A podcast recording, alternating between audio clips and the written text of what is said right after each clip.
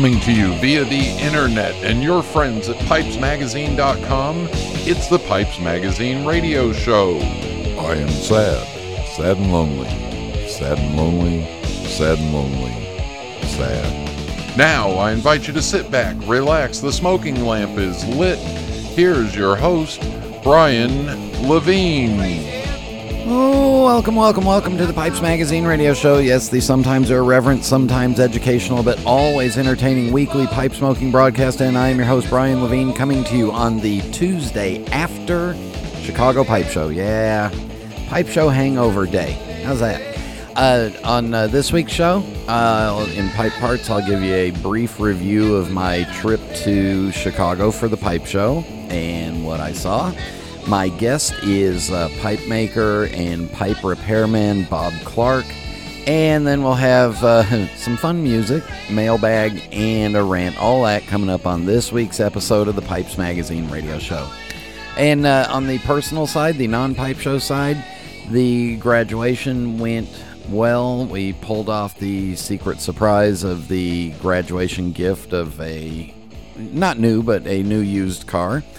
And uh, I, I want to just shout out a little bit to the East Carolina University Geography Department because they, in, instead of having uh, very large school size graduations, they had smaller department size graduations.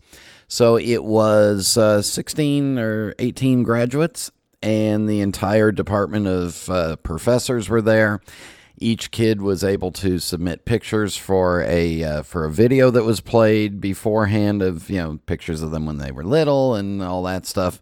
Uh, it was a very nice, very small, intimate hour and fifteen minutes where each kid got to. Uh, you know, got their name called and got up there and got pictures, and every all the professors shook their hands. So, you know, much nicer than uh, you know, say like 600, 800, or even a full school graduation of like four or 5,000, um, and, and Fast and Furious. Um, anyway, that was kind of what uh, started my, uh, well, since the last time we've talked, um, you know, been involved with that with family coming in from out of town and going to the graduation and everything and then uh, getting back home on Friday and Saturday morning, hopping on an airplane for Chicago and uh, more about that in the rant later on. But uh, yeah, so all right, enough of that. In pipe parts, you'll get to hear about the uh, get to hear about my time at the show. So let's get the show rolling. Everybody, sit back, relax, fire up a bowl. Thank you all for tuning in, and here we go.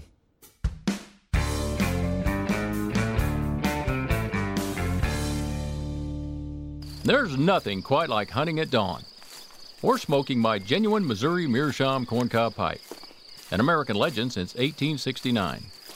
It's the coolest, smoothest pipe I've ever owned. Check them out at corncobpipe.com.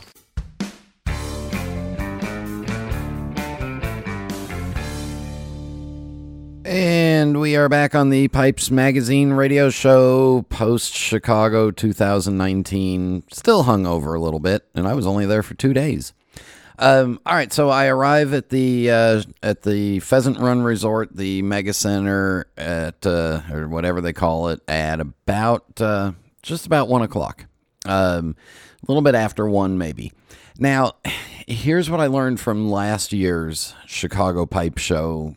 In uh, Thursday, Friday, and by Saturday morning, by Saturday at noon, you know the the rush of uh, I don't want to say good stuff, but the the stuff that is hot and desirable, most of those deals are done. So I really wanted to spend the time on Saturday saying hello to some people and uh, yeah, there's can I be honest with you? There's been numerous guests of the radio show that I've actually only ever met over the phone or uh, you know Skype so I had a few of them that I wanted to say hello to, wanted to chit chat with, uh, wanted to see some of their product up close and personal. So I kind of had a target list.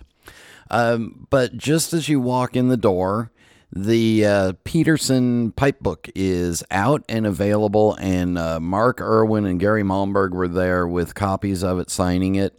And the uh, the two educational displays, one was two cases of Peterson pipes through the years of history, and yeah, it was just.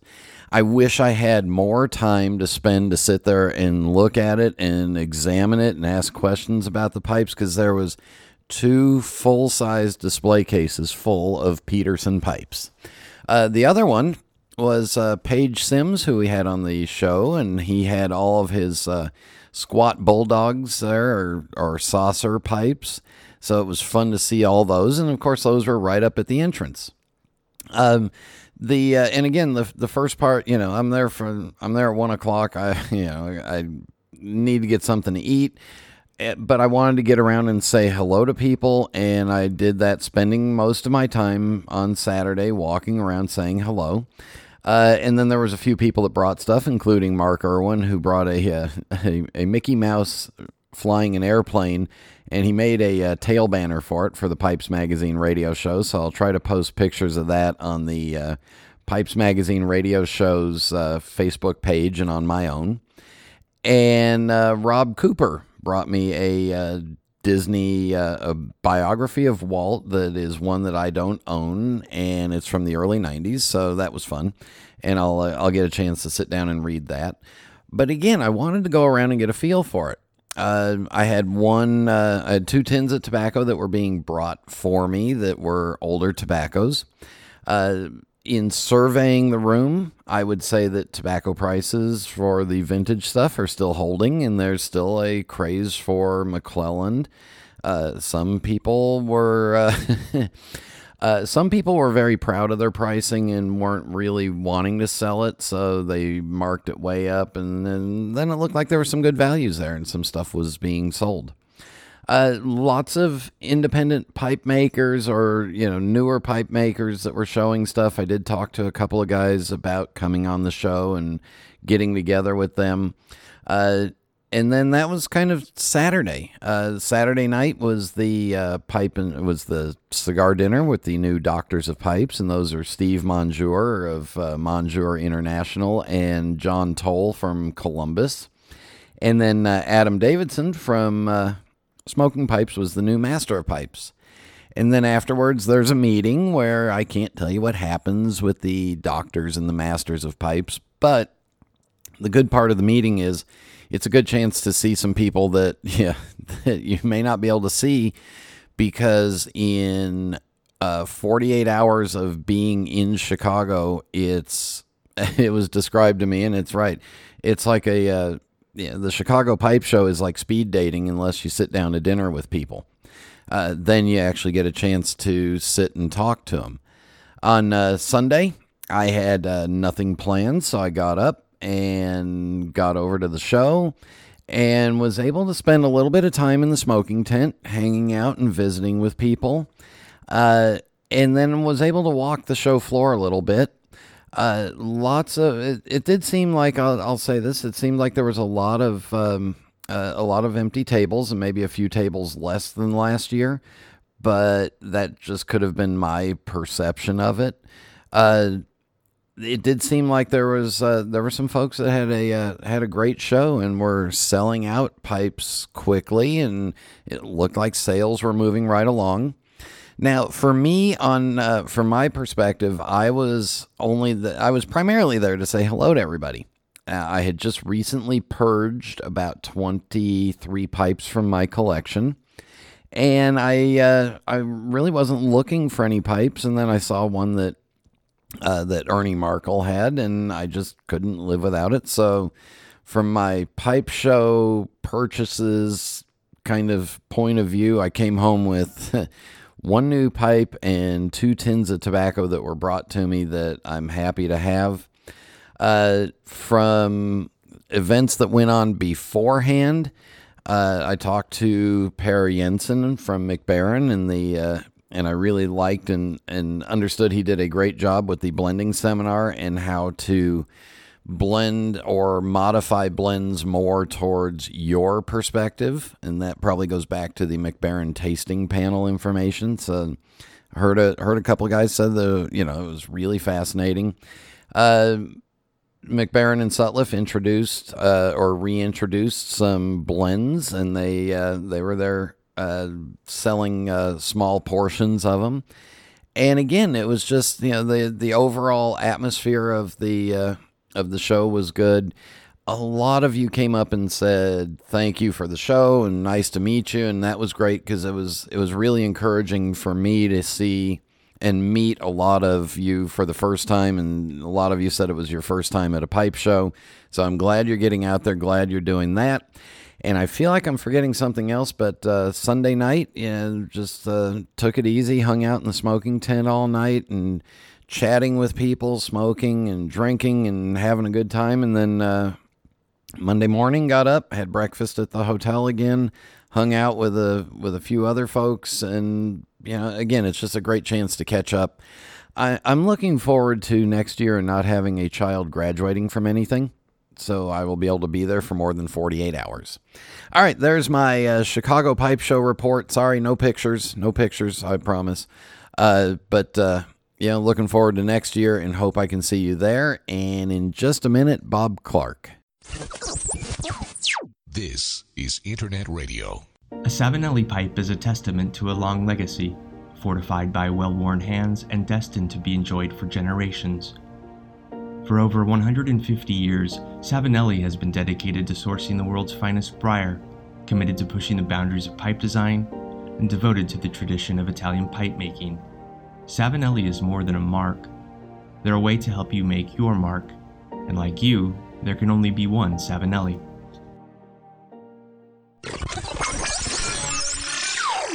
We're back on the Pipes Magazine radio show, and joining us is a uh, a a, a, a, lifetime family fisherman, and we're gonna we're gonna talk about fish because I like to eat it, but that's all I know about it.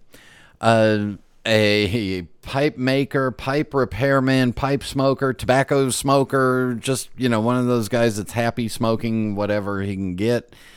Uh, Bob Clark, welcome to the Pipes Magazine radio show. Hey, Brian. Thank you for having me. All right, so you're so you're in New England, in Rhode Island. Is that where you grew up? Yep. Yes, I am. Born and raised. Smallest state in the country. Um, questionably the most corrupt state in the country. well, I was driving through. Uh, I was driving through on I ninety five through Rhode Island one time, and I missed the exit and was in Connecticut. Yep. Yep. So that was it. It was nice to see it. in Rhode Island, if you have to travel 20 minutes to get anywhere, you have to pack a lunch. do you do you have to have a passport to go into Massachusetts or Connecticut? Uh, well, they're, they're thinking about it. Just to keep you guys out. Now, uh, you know, a hundred years ago, Rhode Island was the coastal playground for the uh, for the rich and famous, and some great it, mansions out there. Still is. they they didn't all move out to Long Island. Excuse me. They didn't all move out to Long Island instead. Well, no, they they they, they never have to move back because they have four or five houses. Oh, okay. Wherever they want to be at. Yeah, good. I feel good for During you. the season, they're in Long Island, and then the summertime they come down to Newport. So I so I mentioned fishing and was and the type of fishing you do is not you know sport fishing or going out and catching a halibut and filleting it up. It, you guys were family fishermen going way back. Yeah, um, kind of a kind of a thing that we do here, and you know it's been passed down. Um, we do offshore, well, semi-offshore now. Um, commercial fishing, lobster, shellfish. Um, it's been that way for a while. Um, I was very active in it for about 10 to 15 years, and then my career decided to go another route. Um, you know, it's um, it's a great business. It's the worst job I ever loved. Um, but when I got married, my wife, um, my wife is disabled, and I wouldn't want her. I didn't want to put her through the uncertainty of this kind of a business. So, uh, at 35, I turned around and became a master plumber. So when when we're talking about fishing, we're talking about like the like the perfect storm or the deadliest catch kind of fishing where you were out for a couple yeah, that of days. kind of stuff minus minus Alaska and that big a boat. Yeah. Yeah. So and not a really good smelling thing to go do either. Well, um, you, I don't know because your your senses go dead after a while. But um, you know, if you walk into a place right after you get off the boat, people look at you and you kind of know, okay, that's the smell. I can't smell it anymore. now, did, when you were out on the on the fishing boat, were you smoking a pipe then?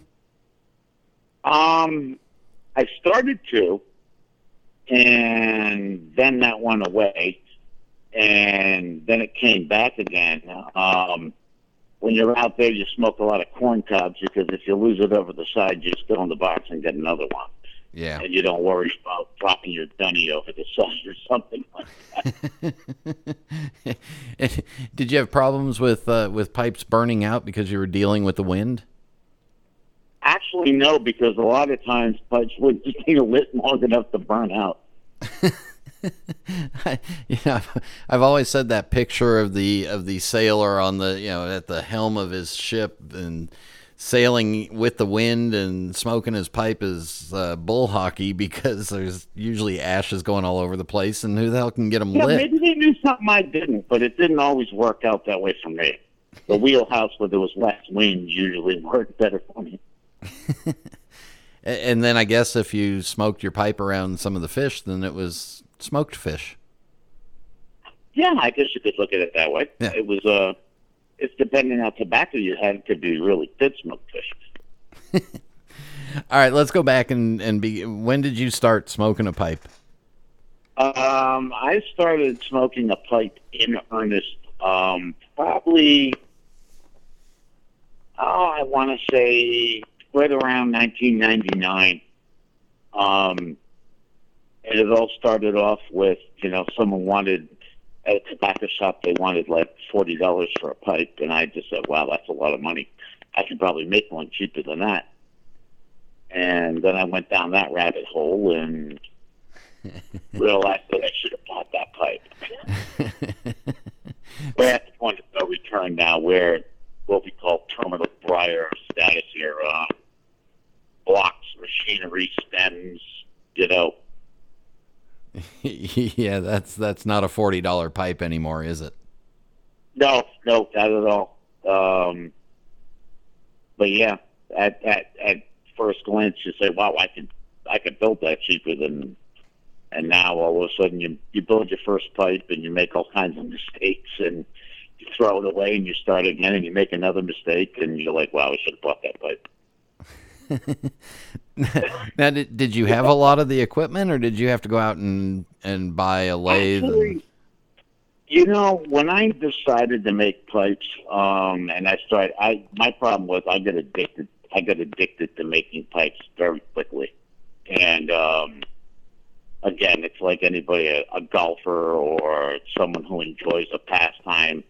They just start dumping money into it, and I built my shop like the old Johnny Cash song, one piece at a time, hardly spent a dime.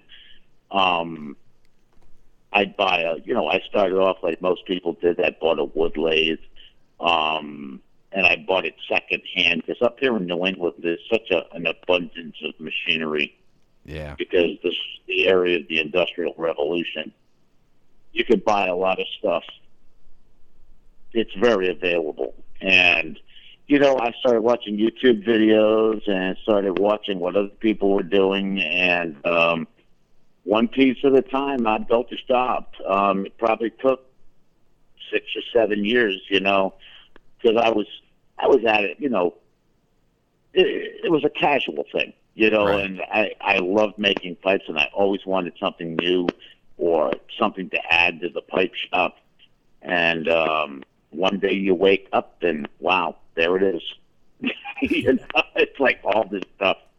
Um, so yeah, uh, I totally filled the shop up with stuff that I need to uh, make pipes. Um, I pretty much just have just about everything that you could possibly want to make a pipe with. Um, I would argue that fact, but you know, after a while, my wife will look at me and go, "Really, how much is too much? You know, you get enough machinery down there." you're, you're not buying another piece of machinery, are you? That's what I would get.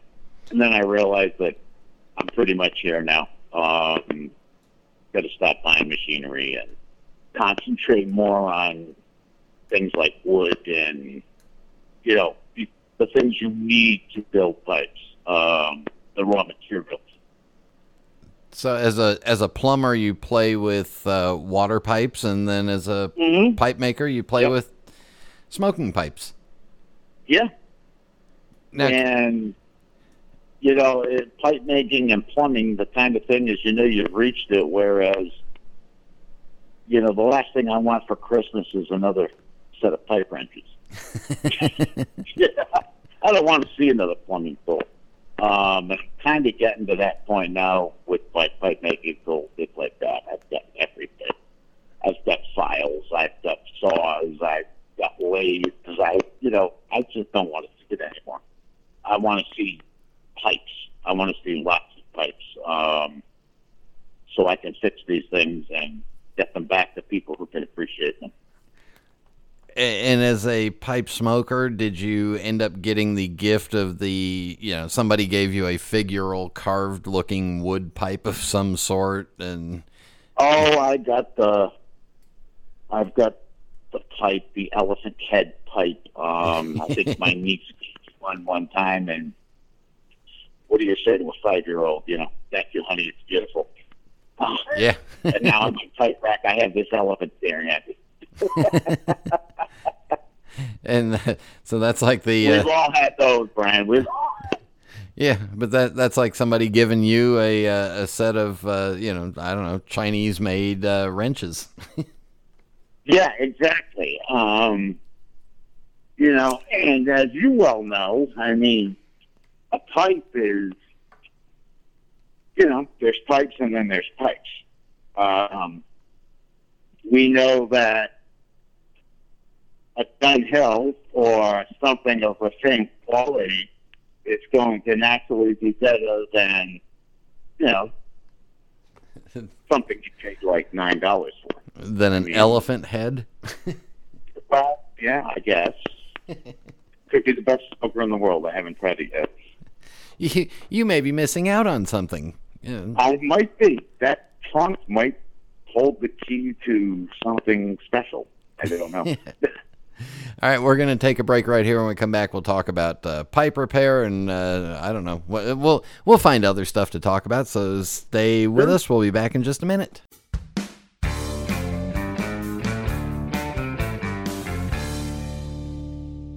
Have a look in your tobacco cellar. What do you see? Think of what you smoke, what you age, what you're drawn to in a blend that keeps you wanting more. That's your taste. And whether you know it or not, you've been leading that expedition since you first picked up a pipe. Just by smoking what you like and liking what you smoke. But the funny thing about taste, it changes, and you need a wide selection to accommodate it. We at Smoking Pipes know this, and you know it too. So whether you're searching for a tried and true favorite or a singular boutique mixture, we're here to help you navigate the voyage of your evolving tastes. But you're still at the helm. Smoking Pipes, in faithful service of the hobby.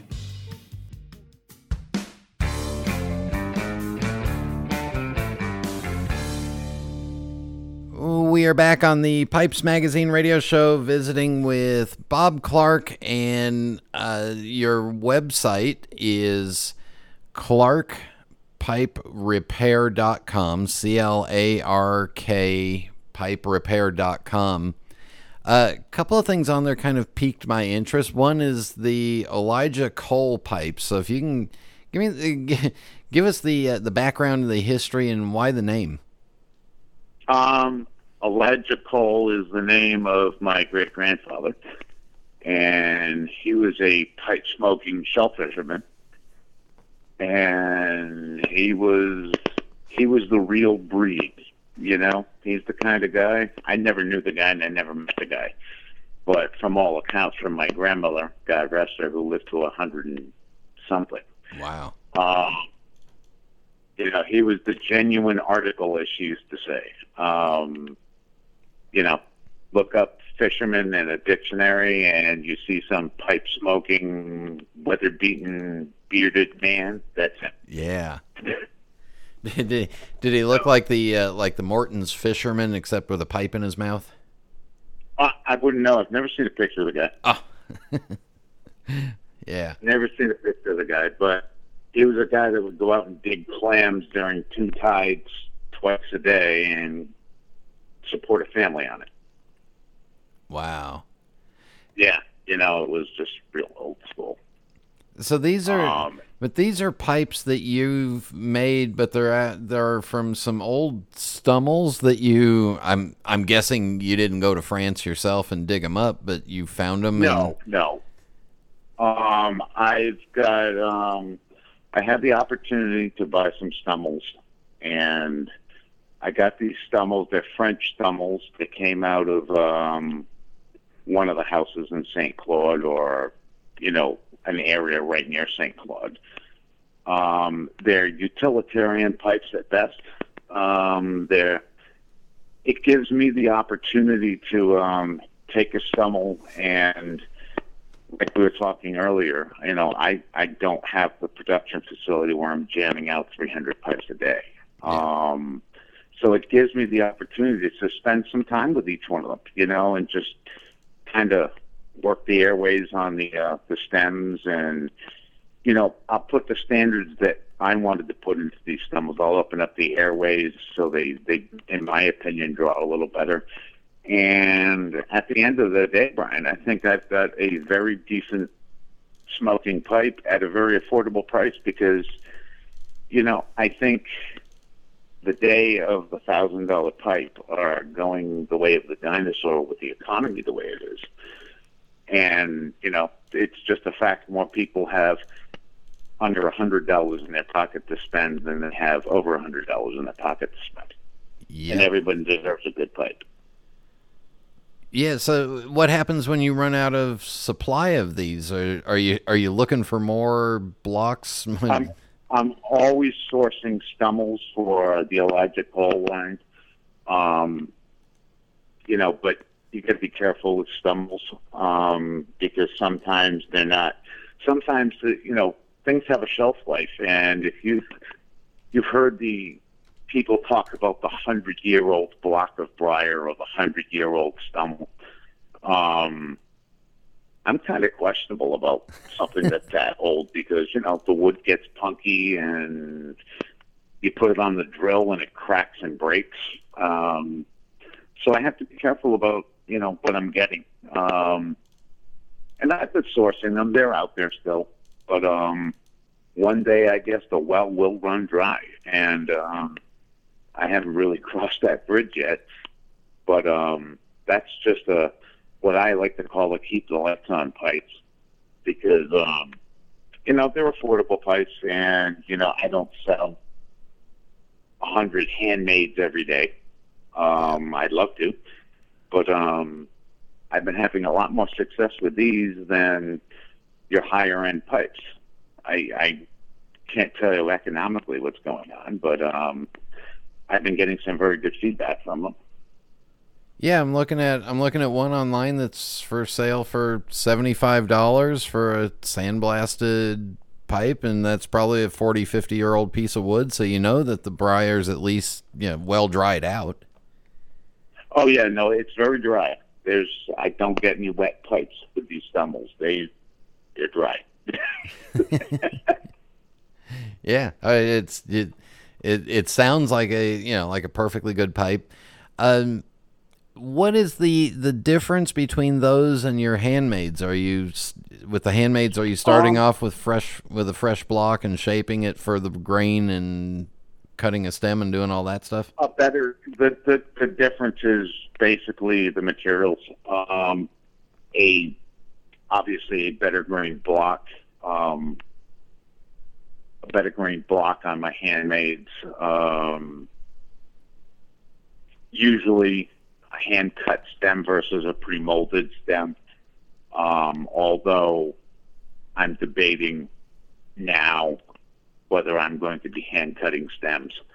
Um, I will on some pipes, but on more pipes, I'm just following the industry. Um, a lot of the industry, a lot of the industry have pre-molded stems, and arguably, depends on who you speak to. Um, I haven't really seen a huge difference between a factory pre-molded stem and a hand-cut stem when they're done correctly. Yeah, so you you that bring well, and that bring your time down on those handmade pipes, and you could make more faster. Yeah, yeah, that's what I'm thinking. Um, you know, I've uh, I've talked to some people. I mean, a good mentor of mine who's been very generous with his time and ex- expertise is Tim West. Yeah, and uh, you know, as you know, he owns J.H. Lowe, and I don't think he's ever hand cut a stem on some of his pipes. Um, he's just got so many stems. Why would he do it when he has all these stems? And he can tweak a stem out to the point where I don't know. I mean, maybe there's people out there, but um, if you do a stem correctly, can you tell a hand cut stem from a factory pre molded stem if they're both black? And you know. I can tell you, if I hand cut a stem, you'd be able to tell the difference because mine mine would look like a well. I I have no hand making skills whatsoever. That's why I use my mouth. a lot of these guys will take anywhere between two and four hours to hand cut a stem, and that that's fine if that's what they like to do. I mean, that's what they like to do. Um, I like making pipes, and I make I like making lots of pipes. Um, you know, I I love having four or five pipes on the bench at a time, and that doesn't mean they're all going to go out that way. But I just on rare occasion do I want to spend a whole week making one pipe. You know, Yeah. just like a this. We're gonna yeah, and this. We're gonna buff.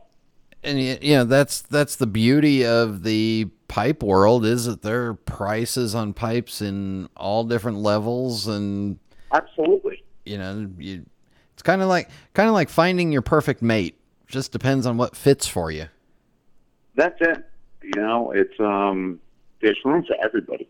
yeah uh, let's go back because you, you said something that's interesting and we've talked about it a little bit before and i think it would be good a good discussion to have here on the show but you said the age of the thousand dollar pipe is over and i guess what i think what you're referring to and correct me if i'm wrong is yeah, the pipe maker that's been at it for a couple of years and then pushes their prices up relatively quick uh, you think that that there's been a fallout or a shakeout of those of those pipe makers Well, let me let me qualify my answer. I am not an economist, or am I a uh, a predictor of what people will pay for or what people will make.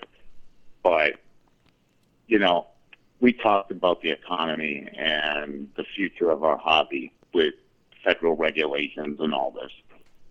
And you know, at at the end of the day, I am a venture capitalist. I mean, if you can sell a pipe for a hundred thousand dollars, God bless you. uh, really, Yeah. but I just don't think that these people are out there anymore. Um, there's always going to be people who can afford a Rolls Royce and will have a Rolls Royce. Um, but that window gets smaller, and the people catering to that smaller window. You know, if you got you got a stellar world class pipe maker who makes pipes for 14 people on the planet, and then when one of them dies, he takes a 15 to 20 percent kick in the shorts. Um, there's a lot of people com- competing for that less than half percent business. Yeah. And I just think that, you know, to cater your height to that half percent is, I mean, I'm not saying it can't be done. I mean, it's obviously been done, but it, it's a lot harder road to hoe. Well, and when you're when you're running in that thin of air, there's not a lot of oxygen up there either. No, exactly. You know, so I guess I don't know. I I just try to I try to make a pipe for the mortal man. Yeah. No, and I and uh, I I do think that you know five six years ago, four years ago, three years ago, when you saw a lot of pipe makers that had been in it for three four years and they started to push their prices, I think they got their tails kind of handed to them, and the market said, you know, these are the people that are these are the people that are worth this price range, and some of you are not, and here you go. Yeah. Well, you know, pipe making and pipe smoking, I mean, like anything else, you know, it's a very subjective market. Um, I'm sure that, and, and for no other reason, I'm just going to use them as an example, but, you know, we throw the word Dunhill around a lot, a name that's completely associated with high end quality. But I'm sure that there are people out there that could pick apart a Dunhill and find things that are wrong with it in their opinion. And Yep. you know, what do we do? I mean, you get a guy that makes a beautiful pipe, and I think it's a beautiful pipe, but is it worth a thousand bucks? I don't know. I that's totally subjective to the buyer. And if someone finds something wrong with it or something, you get a little buyer's remorse, and then there's all that, you know, flip flop on the internet, and bad feelings are exchanged, and it doesn't have to be that way. Smoke a pipe, enjoy it. Buy a pipe that you like the look of it, you like the feel of it, find a tobacco that you like the taste of it, and do it. and do it and do it. That's the whole point. Um, you know, but like I said, I, you know, I'm just a plumber. What do I know? Well, well, here's here's an interesting corollary in your life. If you are the greatest master plumber in the world, and then there's the average plumber, uh, the average plumber might charge seventy five dollars an hour. Can the greatest master plumber in the world charge seven thousand five hundred dollars an hour? and they're out there, so, and they're and they're out there, and they all wish that they were normal plumbers because they they try to find their client base, and they, like you said, the air gets thin at the top, and when you start running out of running out of those kind of people that live up there, and all the mortal plumbers are plumbing away. Yep. Well, and talking to you reminds me, and for those that are not familiar with the United States, Connecticut, Rhode Island, Massachusetts, New Hampshire, and Maine are what I consider to be the the quintessential old school New England. Uh, Vermont, you know, Ver- Vermont's its own little world. Uh, but there is, you know, won't hold that again. yeah, uh, it's an old county of New York. Um, but there is a you know there is a lot of wealth up there, but there is also a lot of people that are exactly like you that get up, work, you know, work a work a, a, a solid day for a decent wage, go home and want to have a simple enjoyment and save a little bit of money every day and then retire. And that is the New England mindset. Uh, and that's one of the reasons why I guess there's so much used uh, you know, used machinery in New England is you guys don't throw anything away either. No, no, they don't. Um, that's why it, it really kind of tickled me pink. Like you go on to, um, you know, certain plate making forums. Um, I'll use this as an example, plate makers forum, and people are talking about getting my new, you know, Chinese made plate. Uh, you know, and it just blew my mind away. It's like, my God, why are you buying this thing when you could buy American steel on Craigslist for pennies on the dollar? And come to find out, you know, I never realized it, but you know, someone call, sends me a message. They're from Wisconsin, and they're like, "This stuff ain't out here. I go four hours to look at a lathe that I can't even use." Yeah. Yeah. So yeah, there is a surplus of there is a surplus of machinery up there. Yep. And then going back to uh, to your services, besides the Elijah Cole pipes and the handmade pipes, um, you also do some pipe repair, restoration, fixing. Is there is there anything that you won't do to a pipe that's got a problem? Um, I haven't sent the pipe back yet, saying that I can't do it. Can't can't say that I won't, but there's not much that I can't. Um, I've always done pipe repair, and I always had to dance on this fence. Am I a pipe maker or am I a pipe repairman? Um, people have told me you can't serve two masters, and I don't believe that. Um, I've always done pipe repair. I never did it. Well, I, I always did it on a very limited basis, but as of December last, um, I took over the repair work for Tom Tessier in Santa Rosa, California. Um, he had Bearbriar pipe repair, and Tom decided that he's just going to retire with the wife and and enjoy life. And through the goodness of his heart, he gave me his business. I mean, literally gave it to me, Brian. Um, he asked that I pay shipping to come across the country, and you know, I got what I wanted. But the question is, you're going to want what you get because I'm telling you, this guy sent me all his machinery, all his tools, all his inventory. Um, you know, when you open up a box and there's 70,000 stems in it, it's um, a little bit overwhelming at first. Wow. Yeah, I I mean, I am blessed in in that respect, and um, you know, if Tom's listening, thank you. God bless you. Um, this is a real opportunity for me to concentrate on something that I've always wanted to do with my life. And as I mentioned before, my wife is handicapped and ill, and it gives me an opportunity to be at home to care for her. Being 12 feet away down in the basement doing work and being up to take care of her, that's kind of like a win-win for me. Yeah, yeah. And and she uh, and, I and she'll also make sure that you're not goofing around while you're down there too. Oh yeah, no, absolutely. Um, she's uh, I got to tell you, my wife is my greatest critic and greatest supporter.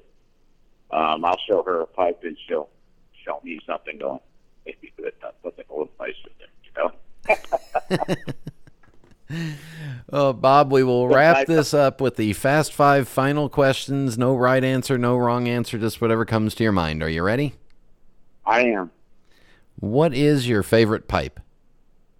Um, my favorite pipe is a pipe branded Luxor. It's out of France. Um, it's a production pipe, and by far the best smoker I've ever smoked. Huh. And what is your favorite tobacco? My favorite tobacco is Pride of Loch Lomond, produced by L.J. Peretti. Um, I don't know what's going to happen when Steve Willett tries to retire. Stock up now. Yeah. Uh, what is your favorite drink? Um, my favorite drink is a martini up Brielle. Ooh. Um, when it's time to relax, do you prefer a book, a movie, or music? Um, actually, um, I prefer music, although I have it all day long downstairs. Um, classical That's uh. Did you have classical music out on the fishing boat? Um, no, I didn't even have a radio out there. And then lastly, do you have a favorite pipe smoking related memory that we haven't talked about? yes, I do. This is this is a this is what totally you're gonna love this. Um, I went to the Chicago Pipe Show in probably 2002, and I had made four or five pipes, you know, and like I said, as an amateur, you know, your pipes are the greatest thing in the world. And when I showed up there, I really, it took me about five seconds to realize just how far out of my league I really was. and I sat there and people walked by my pipes Wednesday, Thursday, Friday, Saturday, and it's Sunday, and one of my dearest friends who just passed away, um, Charlie Norman from LJ Peretti. Mm-hmm. Uh, I told him, I said, "Wow, no one's buying anything." He goes, "Really?" And he was sitting right next to me, and um, this couple walks by from China. They're obviously buying, not a buying thing. And he looks at them and goes, Mr. Clark only has four pipes left. I, I take advantage of this immediately. And they buck. and honest to God, Charlie and I laughed until we wet our pants. I, I could I couldn't make this up. They had to be honest to God. It, it, as I look back now, I mean, God Almighty, what was I doing? And uh, Charlie just saw the he, he saw this kid who wasn't selling his bikes. He scratched the head, and he got handed a bunch of lemons and made lemonade out of it. That's Uh, funny. Oh yeah, no, that I couldn't make that up. That is that is my that my classic pipe making story ever. Yeah. I couldn't believe it. a- He's again, only got four pipes left. I'd get on this if I were you. that's if P.T. Barnum was selling pipes. Um, Well, Charlie was Charlie. Charlie Norman was. I don't know. Um, by all accounts, um, people would say he's a curmudgeon, yeah, and he probably was to a point. But once you've been underneath that raggy exterior, the man had a heart of gold. Um, the best friend and mentor someone could have. He had the largest privately owned Castello collection in the country with over 600 and some odd pipes. wow. Yeah. Um, he would go every other year up to Cantu, and um, he would stay at the villa of, uh, is it is it Franco? Franco Coppo? Yeah, He he would say that they were personal friends. Um, yeah, he was he was the godfather of the Northeastern Pipe Syndicate. wow. Well, that's a wonderful story. the website is clarkpiperepair.com. Bob, thanks for coming on, and uh, we'll uh, see you uh, see you somewhere around on the uh, different pipe shows. Look for it. I'm not going anywhere. and we'll be back in just a minute. Being at the forefront of craft tobacco production for over 20 years, we've been involved in some rather interesting projects at Cornell and Diehl. From the Cellar series to the Small Batch project, we're extremely proud of how far we've come. So moving forward, we wanted to take it back to basics, and that's what the Burley Flake series is all about. Burley is an underrated varietal, but there is a ton of nuance there. Using various condimental tobaccos to accentuate different aspects of the air cured leaf, each blend in this series is intended to showcase different individual subtleties inherent to Burley.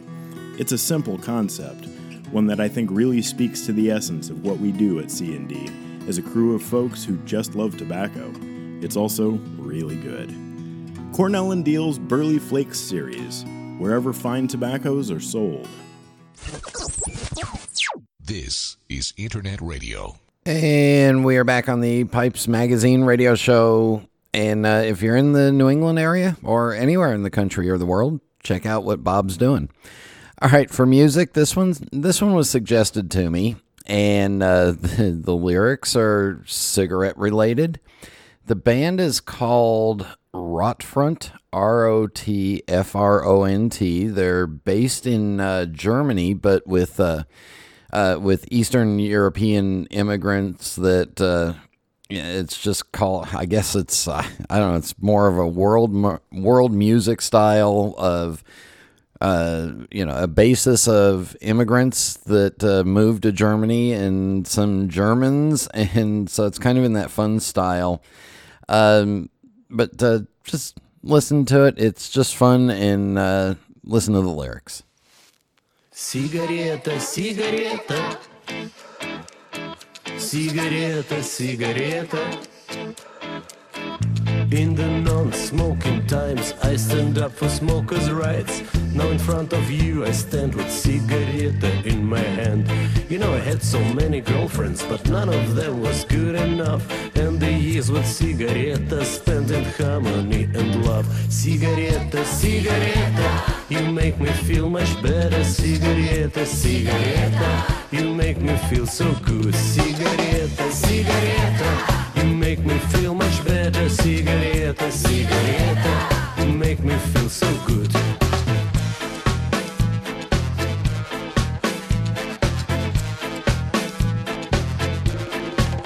Yes, I read bad things about you, but I think they are all lies. You've been getting more expensive, still I gladly pay the price. Friends betrayed me and deceived me. You're the one and only friend. Cigarette, cigarette, you will kill me in the end. Cigarette, cigarette, you make me feel much better. Cigarette, cigarette, you make me feel so good. Cigarette,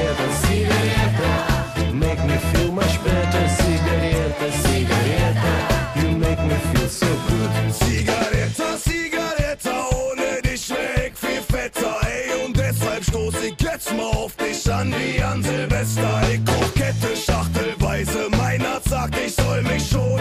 Raucherlunge, Raucherbeine, trotzdem hat es sich gelohnt. Die Zigarette zum Frühstück macht mich fit für den Tag. Scheiß auf Sex, ich rauch gleich die Kippe danach. Wenn ich sterbe, leg mir bitte eine mit in mein Grab. Und alle Raucher singen mit, wenn ich sag. Cigarette, cigarette, you make me feel much better. Cigarette, cigarette,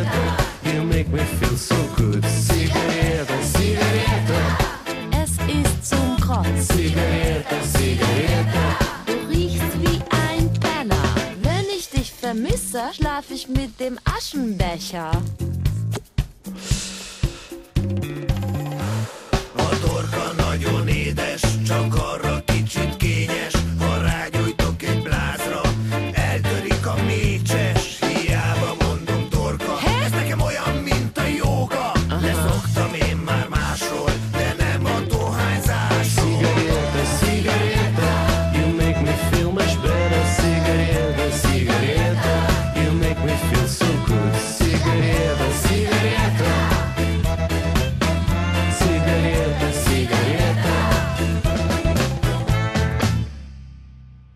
Hope they weren't saying anything naughty in German. Ah, hell, I don't give a shit. Um, anyway, uh, forgot to mention, uh, Mike McNeil brought a can of uh, Chesterfield cigarettes from probably the 1940s, 1950s, and I got to smoke one, and it was really good. Congratulations, Skippy. You've got mail. In the mailbag, if you have any comments or questions and want to email me directly, brian at pipesmagazine.com. If you would like to advertise or promote on the uh, on the Pipes Magazine radio show, please email Kevin Godbee, kevin at pipesmagazine.com, and he will take care of all of that for you. Uh, on iTunes, which we love those iTunes ratings or reviews, uh, Matt CBT, M A T C B T says, Love it always. I've learned so much from this top notch podcast. Just glad we have you uh, in this fragmented world of internet and not many brick and mortar stores. I feel lucky to have found you. Thanks, Brian. And I think his name is Brian. And I think he spells it the right way because it's thanks, comma, Brian. So therefore, it's not thanks to me, it's thanks from him. And uh, he spells it the right way. So he must be a absolutely great guy. That's all there is to it. Plus, he left an iTunes rating or uh, and a review, so that makes him even better. And uh, going back to last week with Gib Robinson, Casey Ghost writes, very good show. Gib was very articulate and rather talkative. His stories were very interesting. I agree, secondhand smoke is not the villain it is made out to be, but found your argument there would be nobody left rather over the top. Well, that's what happens. Uh, and how can you go wrong with Dino? He ran around with that buffoon for so long, people can't believe what a gorgeous voice he had. I think the buffoon he's referring to is uh, Jerry Lewis, who, uh, yeah, you know, comedy team. And then uh, one of the guys could really sing a song. And uh, also on uh, regarding Gib, uh, Renfield says, another great show. I've never been a serious collector, but it's always interesting to hear about other people's guests' uh, quest to assemble their vision of the ideal collection. These collections end up be, uh, end up being either histories or snapshots of our hobby in a way unlikely to ever be seen in a museum. Sorry to hear that Brian has been afflicted with PPPSS, which stands for Progressive Prescription Pipe Smoker Syndrome.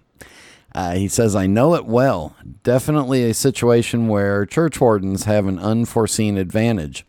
We're not getting older, just improving like a fine Virginia blend, Renfield.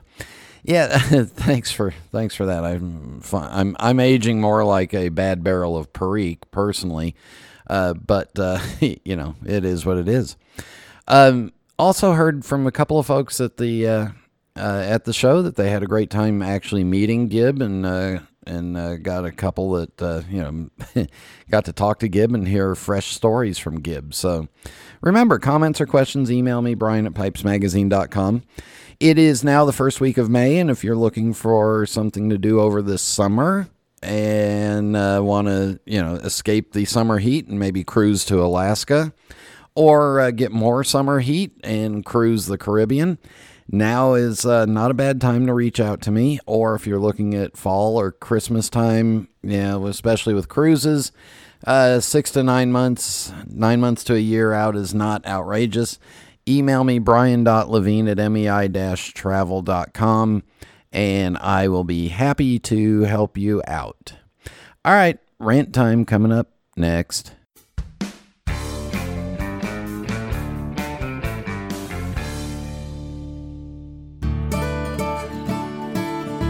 This is Phil Morgan, General Manager of Missouri Meerschaum Corncob Pipes in Washington, Missouri. Our mission since 1869 has been to produce great smoking pipes that anyone can afford. We guarantee our pipes won't be your most expensive, but they just might be the ones you smoke the most. At Missouri Meerschaum Company, we don't just sell our corncob pipes, we grow them, make them, and smoke them. Missouri Meerschaum, Washington, Missouri, since 1869.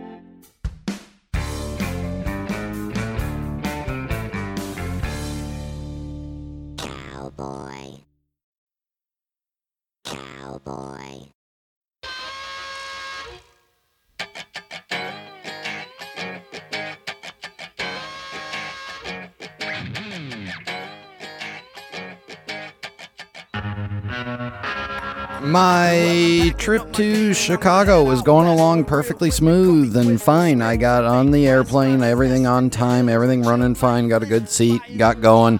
Get to Chicago, no problems. Had a few minutes waiting for my bag, but no big deal. Get on the rental car shuttle, and I get over to the rental car place, and I'd rented from Dollar, which is part of uh, Thrifty. And uh, there's a line of like five or six people, and two people working the counter.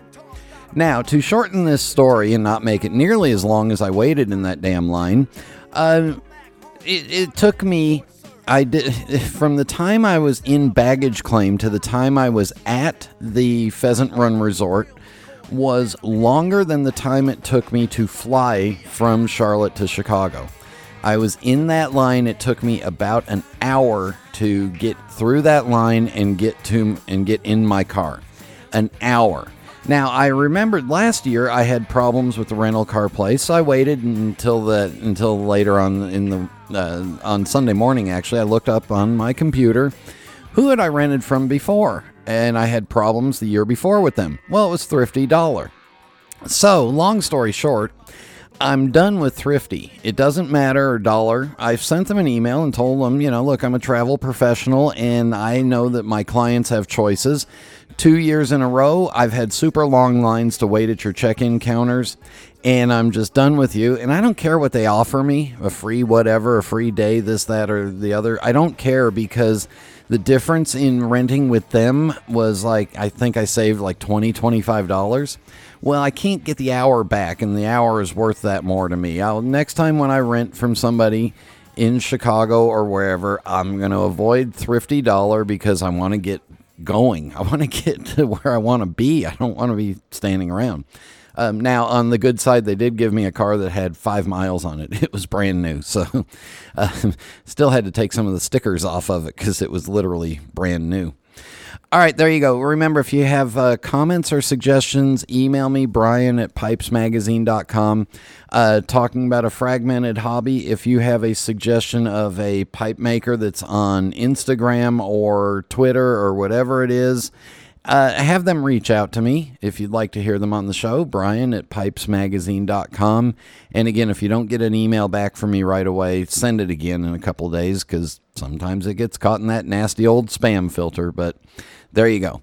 I would like to uh, thank Bob for joining me. Thank you all for tuning in. And until next time.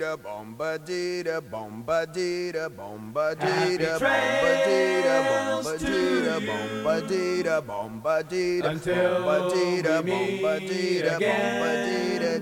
Happy trails to you. Keep smiling until then. Who cares about the clouds when we're together? Just sing a song and think about sunny weather.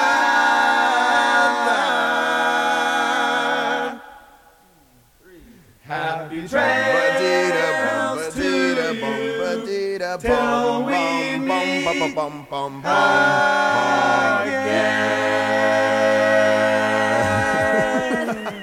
People on the internet are much larger in person. Well, most of them.